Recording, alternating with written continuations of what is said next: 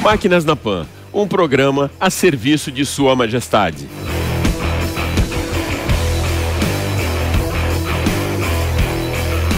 O Máquinas na Pan dessa semana presta uma homenagem à Rainha Elizabeth segunda, que deixou o trono do Reino Unido nessa semana para fazer parte da história mundial como monarca, mas também como uma aficionada por automóveis. Você vai conhecer a história da princesa automotiva que, antes de se tornar rainha, teve uma passagem por um regimento do exército britânico durante a Segunda Guerra Mundial como mecânica e motorista de caminhão.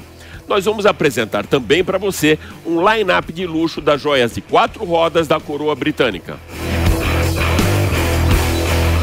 O Máquinas na Pan foi para Campos do Jordão para testar o segundo S U V lançado pela Fiat, o Fastback. E Bruno Meyer, do programa Business, daqui da Jovem Pan, traz um grande break news da indústria automotiva, o I P O da Porsche.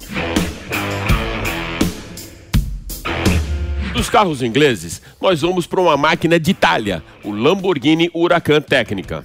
Um super esportivo de rua com D N A de pista e atributos de conforto, performance e lifestyle.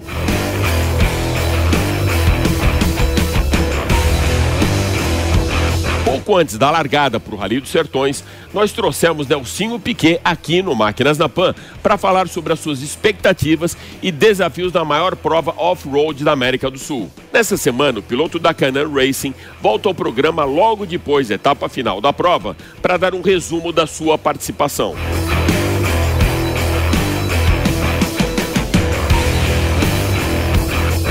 Eu sou Alex Rufo e tudo isso e muito mais você vai acompanhar comigo nesses próximos trinta minutos aqui no Máquinas da Pan. Lembrando que agora você pode assistir o nosso programa pela T V Jovem Pan News e pelas plataformas digitais da Jovem Pan. Então se ajeita bem aí no cockpit, aperte o cinto, porque o Máquinas da Pan dessa semana está só começando.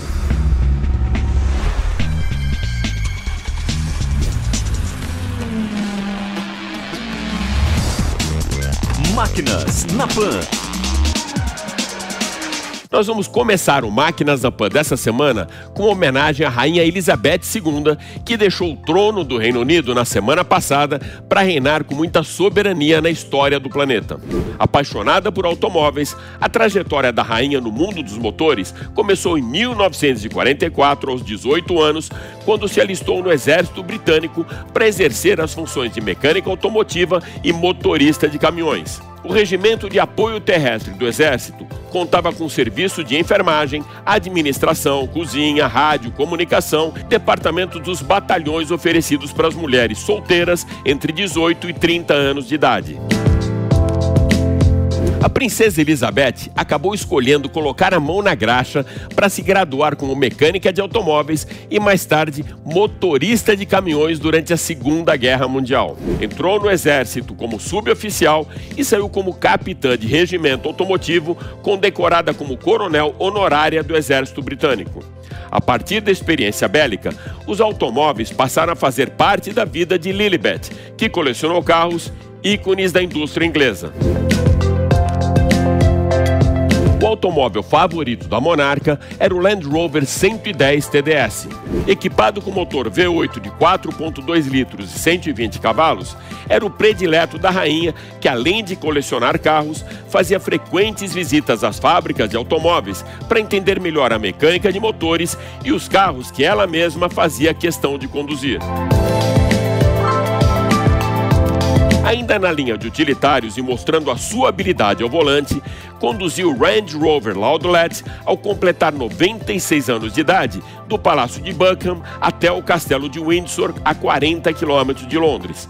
O Range Rover, recomendado pelo seu filho, o Príncipe Charles, é um híbrido de trezentos e trinta e cinco cavalos na terceira geração do modelo lançado em dois mil e um. Uma curiosidade, no meio do capô, ostenta uma pequena estatueta de um labrador com um fazão na boca, sinalizando o costume da caça esportiva pelos nobres ingleses. uma das marcas mais reconhecidas pelo luxo, tradição e prestígio, não poderia ficar de fora da nossa lista, o Rolls-Royce. O modelo Phantom quatro State, fabricado em mil novecentos e cinquenta e cinco e com produção de apenas dezoito exemplares, foi restrito a chefes de estado, equipado com motor de cinco vírgula sete litros, oito cilindros em linha, extremamente exclusivo. Foi o mesmo Rolls-Royce utilizado pelo Príncipe Harry e Meghan Markle na cerimônia de casamento em maio de dois mil e dezoito e conduzido pela própria rainha durante as comemorações pelo Jubileu de Diamante em dois mil e doze. O Vauxhall Cresta da Friar Estate, fabricado em mil novecentos e sessenta e um, era o carro mais bucólico da monarca inglesa, utilizado para as atividades ao ar livre e no campo. O Cresta tem no seu teto um compartimento para os equipamentos de pesca e proteção para os cães levados aos piqueniques da família real. Para sinalizar o caráter ambientalista do Reino Unido, o Vauxhall foi personalizado com pintura verde. O automóvel mais confortável da rainha foi adquirido da Bentley, com exclusividade de ser o primeiro exemplar que saiu da linha de produção. O Bentley Beitaga é equipado com motor W doze de doze cilindros, seis ponto zero T F S I, seiscentos e oitenta cavalos de potência e com impressionante torque de noventa e um vírgula sete quilograma-força para levar esse nobre carro inglês de zero a cem em apenas quatro vírgula um segundos. O acabamento interno é muito sofisticado, com revestimento em madeira, metais e couro. E para justificar a assinatura de conforto, os bancos contam com vinte e duas posições de ajuste e muita segurança, já que o automóvel detecta obstáculos na estrada através da visão noturna e infravermelho. Durante o século vinte, os Rolls-Royce eram os mais utilizados, mas atualmente os Bentleys foram os prediletos da nobreza. O Bentley State Limousine foi apresentado para a rainha em dois mil e dois em comemoração aos cinquenta anos do aniversário de sua ascensão ao trono. Equipado com motor V oito de seis vírgula sete litros e quatrocentos cavalos, interior extremamente luxuoso e confortável, contempla um espaço para duas damas de companhia. A segurança foi desenvolvida a toda a prova e essa limusine Bentley é blindada, resistente a explosões e pneus à prova de balas com reforço Kevlar. Para fechar a nossa lista dos mais emblemáticos carros do palácio, vem uma história bem curiosa. Para evitar que o príncipe pegasse escondido os carros da monarca, Elizabeth segunda presenteou seu filho Charles com um Aston Martin D B seis Volante Série dois em mil novecentos e sessenta e nove pela comemoração dos vinte e um anos do herdeiro ao trono. Entusiasta dos carros de James Bond, o príncipe recebeu o maior ícone dos filmes da franquia de zero zero sete com algumas modificações ecológicas e todas alinhadas com os valores sustentáveis do atual monarca. Para deixar o carro com uma versão mais próxima do Aston Martin, utilizado por James Bond, o príncipe pediu também que fosse instalado até mesmo aquele botão que o agente a serviço de Sua Majestade usava para ejetar o vilão sentado ao seu lado no banco de passageiro. O motor é alimentado por queijos e vinhos, isso mesmo, um subproduto energético, whey. Como curiosidade, o seu consumo é de quatro garrafas de vinho por quilômetro rodado. No Salão do Automóvel de dois mil e dezoito, nós tivemos contato pela primeira vez com o S U V conceito da Fiat, o Fastback. O que você vai conhecer hoje é dentro já desse mundo real, com o lançamento previsto ainda para esse mês de setembro, o Fastback. No ano passado, a gente já mostrou para vocês o primeiro S U V da marca, que foi o Pulse. Hoje, a gente vai testar o topo da linha desse mais novo S U V, o Fastback, na versão Limited Edition, com motor um ponto três turbo e cento e oitenta e cinco cavalos de potência. O desenho externo já é uma disruptora. Embora use a mesma plataforma do Pulse, a gente já percebe uma linha dinâmica bem acentuada e na parte traseira também um desenho que privilegia a largura do novo S U V. O lançamento do Fastback já estava previsto para um ano e meio atrás. Por conta da pandemia, ele está sendo lançado agora no mês de setembro, mas também com uma vantagem.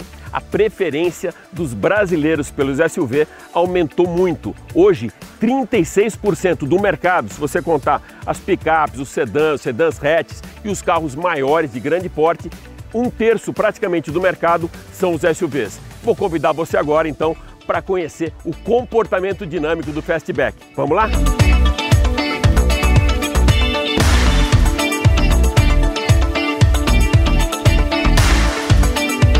Bom, então agora a gente começa o nosso test drive do segundo S U V lançado pela Fiat, que é o Fastback. O primeiro foi lançado no ano passado, o Pulse. Esse aqui usa a mesma plataforma e com algumas melhorias, né?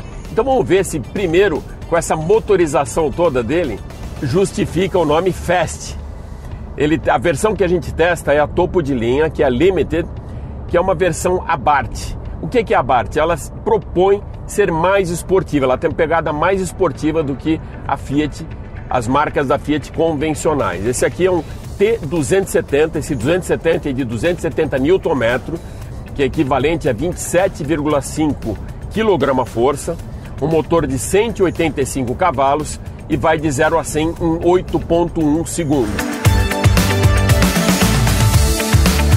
Fora todo esse lado de performance, Ah, os outros pilares que a Fiat apresentou para o lançamento desse modelo foram design, segurança e tecnologia. O design eu já mostrei para vocês. A tecnologia embarcada, ela é bem legal. A gente tem aqui na, no pacote de conectividade, nessa versão aqui, uma tela de dez vírgula um polegadas, na outra versão de oito e o cluster aqui com sete polegadas. A direção, ela tem esforço progressivo, que é aquilo, né? Você está numa velocidade um pouco maior, você está na estrada, ela é um pouquinho mais rígida, e quando você está em baixa velocidade, como no estacionamento ou para fazer uma manobra, ela é bem mais suave. O espaço interno, ele não dá para você dizer que ele é muito maior ou que tem alguma diferença para o Pulse, mas externamente a gente percebe isso, né? Uma, uma estrutura mais alongada, mas o grande ganho quando a gente fala de espaço é no porta-malas, são seiscentos litros. E se você rebater o banco, vai para mil e oitenta e um, acho que é por volta disso. Realmente bastante espaço de porta-mala, talvez um dos maiores da categoria. Outra coisa legal, ele tem ah, o carregamento de celular, a porta C, que é mais rápida, mas também por indução e com uma novidade, com um sistema de arrefecimento. Vejam só, o ar-condicionado tem uma saída para você não ter aquecimento durante o carregamento do celular. Esse painelzinho aqui onde você tem os comandos de ar-condicionado, uh, do parking, enfim, ele também está mais voltado agora para o condutor. A ergonomia dos bancos é realmente muito boa, é um carro bem confortável e sofreu uma recalibração na suspensão. A plataforma é a mesma do Pulse, ou seja, com tração dianteira, e dá para sentir que o carro é bem equilibrado. A gente tem uma tecla também aqui no volante vermelha, bem do lado direito, que ele joga para a função Sport. A gente tem a normal, a manual e a Sport. E também, aqui é logo atrás do volante, os pedal shifts. Para quem quer uma tocada mais esportiva, né, sentir o carro mais na mão, você faz a troca das marchas pelo pedal shift.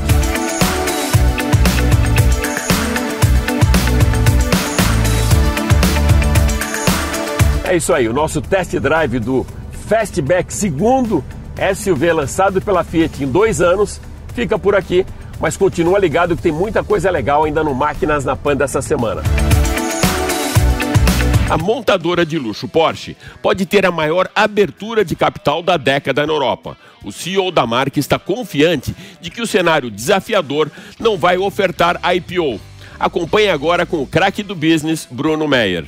Meu amigo Alex, sempre um prazer estar aqui no Máquinas na Pan. Olha só, o setor automotivo pode fazer uma das maiores ofertas públicas em anos. Pode ser, aliás, o maior I P O de uma empresa na Europa na última década. Isso porque a alemã Volkswagen decidiu avançar com a abertura de capital da Porsche nos próximos meses, ainda sem uma data definida. A marca de carros esportivos e de altíssimo padrão poderá ser avaliada entre sessenta bilhões e oitenta e cinco bilhões de euros, e essa é uma estimativa de analistas do mercado. O que equivale esse montante a quase quinhentos bilhões de reais. O C E O da Porsche está, com certeza, né, claro, confiante de que o cenário desafiador do mercado financeiro no mundo, com as principais bolsas em queda no primeiro semestre, não vai afetar a oferta de ações da marca. Será um sucesso, disse Oliver Blume, que também é diretor-presidente da Volkswagen. Realmente, a Porsche, como muitas marcas de luxo de outros segmentos, sempre se mostrou robusta e resiliente em tempos de crise. Ele mesmo citou que a empresa superou crises como a pandemia de coronavírus, a, a escassez né, de semicondutores, a matéria-prima que fabrica os chips e atormenta aí o setor automotivo, e também a guerra na Ucrânia, sem grandes impactos operacionais. Segundo ele, a Porsche sempre teve grandes margens de lucro. Isso é uma verdade. O Fundo Soberano do Catar já demonstrou interesse, de acordo com o diretor financeiro da Porsche, em ficar com cinco por cento da oferta de ações. O plano da montadora é disponibilizar doze vírgula cinco por cento das ações da Porsche para investidores individuais, como parte da listagem pública sem direito a voto. No último ano, Alex, a Porsche vendeu mais de trezentos mil carros novos, um aumento de onze por cento em relação ao ano anterior. Com isso, a marca esportiva contribuiu com cinquenta por cento do lucro da Volkswagen. Com o lançamento do Taycan, totalmente elétrico, lindíssimo, em dois mil e dezenove, a Porsche começou a investir em veículos elétricos, o que vai representar oitenta por cento das vendas de carros novos até dois mil e trinta. O Taycan ultrapassou o icônico carro esportivo novecentos e onze da Porsche em vendas e se tornou o terceiro modelo mais vendido da empresa, mais vendido da empresa depois do Macan e do Porsche Cayenne. Essas dezenas de bilhões de euros que devem entrar na companhia com o I P O vão ajudar, garantem os executivos, a Porsche a financiar a sua transição para veículos elétricos com um investimento pesado aí em novas tecnologias, novidades boas vindo da Porsche. Alex, é com você. Lamborghini Huracan Técnica. Prazer ao dirigir nas ruas com performance das pistas de corrida. Apresentado no Salão do Automóvel de Nova York em abril deste ano, o mais novo super esportivo da Lamborghini Automobile combina estilo, inovação e tecnologia de ponta. Um carro que navega bem em dois mundos, o da esportividade e da vida social.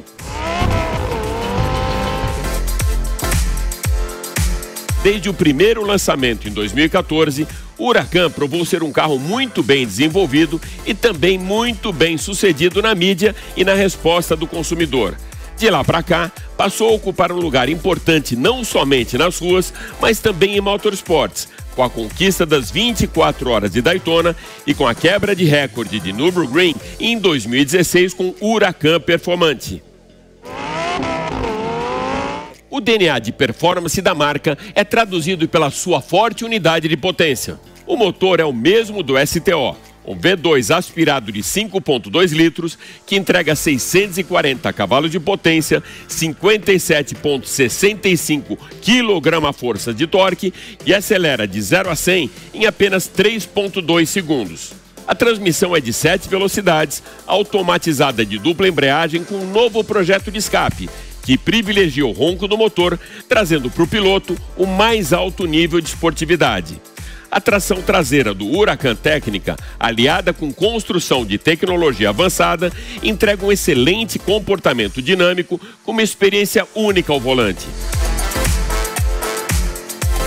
O design é leve com o objetivo de uma melhor eficiência aerodinâmica. O Técnica combina o melhor da família Huracan, inspirado na performance do S T O, conforto do Evo e Phantom Drive do Evo tração traseira. O novo esportivo, que foi fabricado para atender uma gama maior de entusiastas pela marca italiana, é equipado com um sistema de cerçamento direto, com respostas mais imediatas, que combina uma excepcional experiência dentro do cockpit, seja em pistas de corrida, estradas ou em vias públicas. Um dos principais destaques do Técnica é o Lamborghini Dinâmica Veículo Integrata, que impacta diretamente no comportamento dinâmico do Huracan. O sistema é responsável por gerenciar o controle de tração, sistema de vetorização de torque e o quanto a roda traseira esterça para garantir o nível de controle desejado. O design foi aprimorado para priorizar a aerodinâmica, com destaque para a estabilidade e fácil adaptação da máquina a qualquer condição de pista. O comportamento dinâmico recebeu um upgrade e o downforce provou ser trinta e cinco por cento maior que a versão Evo Rear Wheel Drive da marca, com redução de vinte por cento no arraste aerodinâmico. Com menor resistência ao ar e melhor retomada de velocidade, o Huracan utiliza fibra carbono na traseira e dianteira, além de outros materiais que reduziram o peso total do carro.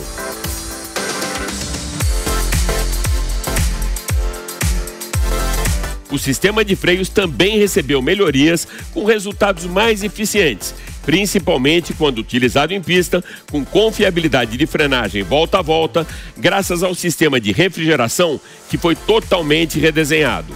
Freios de carbono cerâmica apresentam defletores de refrigeração e dutos de pinça projetados especificamente para o modelo. Esses dutos direcionam o fluxo de ar para dentro dos discos para dissipar o calor, mantendo as temperaturas baixas e prolongando a vida útil das pastilhas de freio. Huracan Técnica, um carro para fazer você esquecer dos super esportivos padrão e que desperta no cockpit sensações únicas ao acelerar um dos mais fortes states of art de Ferruccio Lamborghini. Depois de rodar mais de sete mil quilômetros durante quatorze dias na maior prova off-road da América Latina, Nelsinho Piquet volta ao Máquinas na Pan para comentar a sua participação na prova que marcou os trinta anos do Rally dos Sertões. Diga lá, Nelsinho. Fala, Alex, tudo bem? Estamos aqui em Salinópolis, a grande chegada dos Sertões. Infelizmente, na última especial de hoje, nosso carro não completou. Teve um problema mecânico, o carro ficou pelo caminho. Foi uma pena, porque eu queria muito ter tirado a foto ali no palco, a equipe inteira, para agradecer todo mundo. É, essa prova aqui é um resultado de um trabalho de equipe gigantesco, né? São muitas pessoas na equipe, todo mundo dormindo pouco, comendo pouco, trabalhando muito, é, dando a vida realmente para isso durante três semanas praticamente. São quatorze dias de prova, mas fora os dias de preparações. Então, é, esse desafio inteiro foi muito legal. Eu sempre gostei de enfrentar esse tipo de prova. É, o ano passado, eu gostei, desde o primeiro ano que eu fiz só a metade, gostei. O ano passado, gostei mais ainda. Parece que quanto mais difícil a prova é, mais eu, mais eu fico, mais eu me integro com ela, mais eu, eu fico, entro de cabeça. Então, é, por mim, podia até fazer uma prova até mais longa ano que vem. Mas acabaram de anunciar a prova, vai ser uma prova um formato um pouco diferente ano que vem, mas... Cara, esse ano foi muito legal, eu, eu me senti muito confortável dentro do carro, diferente do ano passado, que eu dei umas duas saídas de pista. Esse ano a gente saiu nenhuma vez, conseguimos terminar todas, fizemos vários top dez, a gente quase fez um top cinco ontem na geral de U T V três, comparado com os outros vezes que eram é, cem por cento preparados, né, preparação livre. Então, cara, eu, eu acho que eu tô bem preparado para conseguir, talvez ano que vem, entrar no U T V dois, U T V um e brigar nas cabeças de verdade. Então, obrigado aí pela, pelo acompanhamento todos esses dias. Espero que vocês tenham gostado.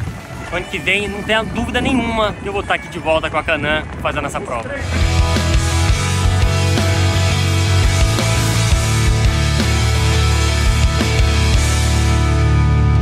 É isso aí. O Máquinas na Pan dessa semana fica por aqui, mas vai lembrar que você pode acompanhar toda a nossa programação em vídeo pela T V Jovem Pan News e pelas plataformas digitais da Jovem Pan.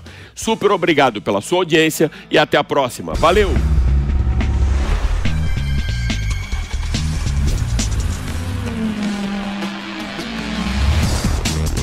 Máquinas na Pan. Realização Jovem Pan News.